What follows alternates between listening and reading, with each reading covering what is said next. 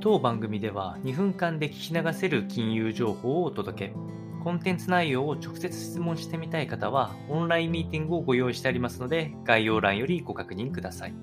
本日のテーマは、著名投資家であるウォーレン・バフェット氏の、えー、投資運用会社のバークシャー・ハサウェイがゲーム大手であるマイクロソフト傘下のアクティビジョン・ブリザードへの保有株式を比率を加速させたという話をしていきたいと思います。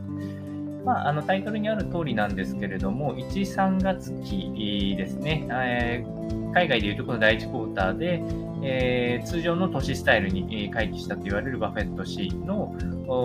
バリエーションを増やしていこうということからあ通常持っている保有株の中でも、まあ、インフレリスクとかにも強い石油大手のシェブロンの持ち分を増やしたことが発表されたことに加えて、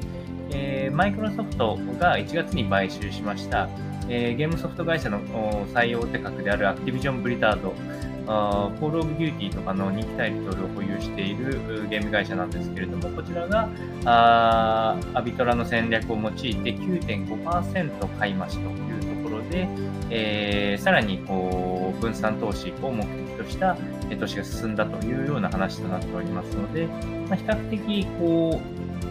高利益というよりはあ分散と、あと、えー、新たな意味での多角化ですね。えー、旧旧昔のスタイルでやっていくっていうよりは違うところからの、えインフラリ、えのリスクを落としていくというような投資戦略に見えたかと思いますので、この辺が話題になってたかと思いますので、参考にお届けをいたしました。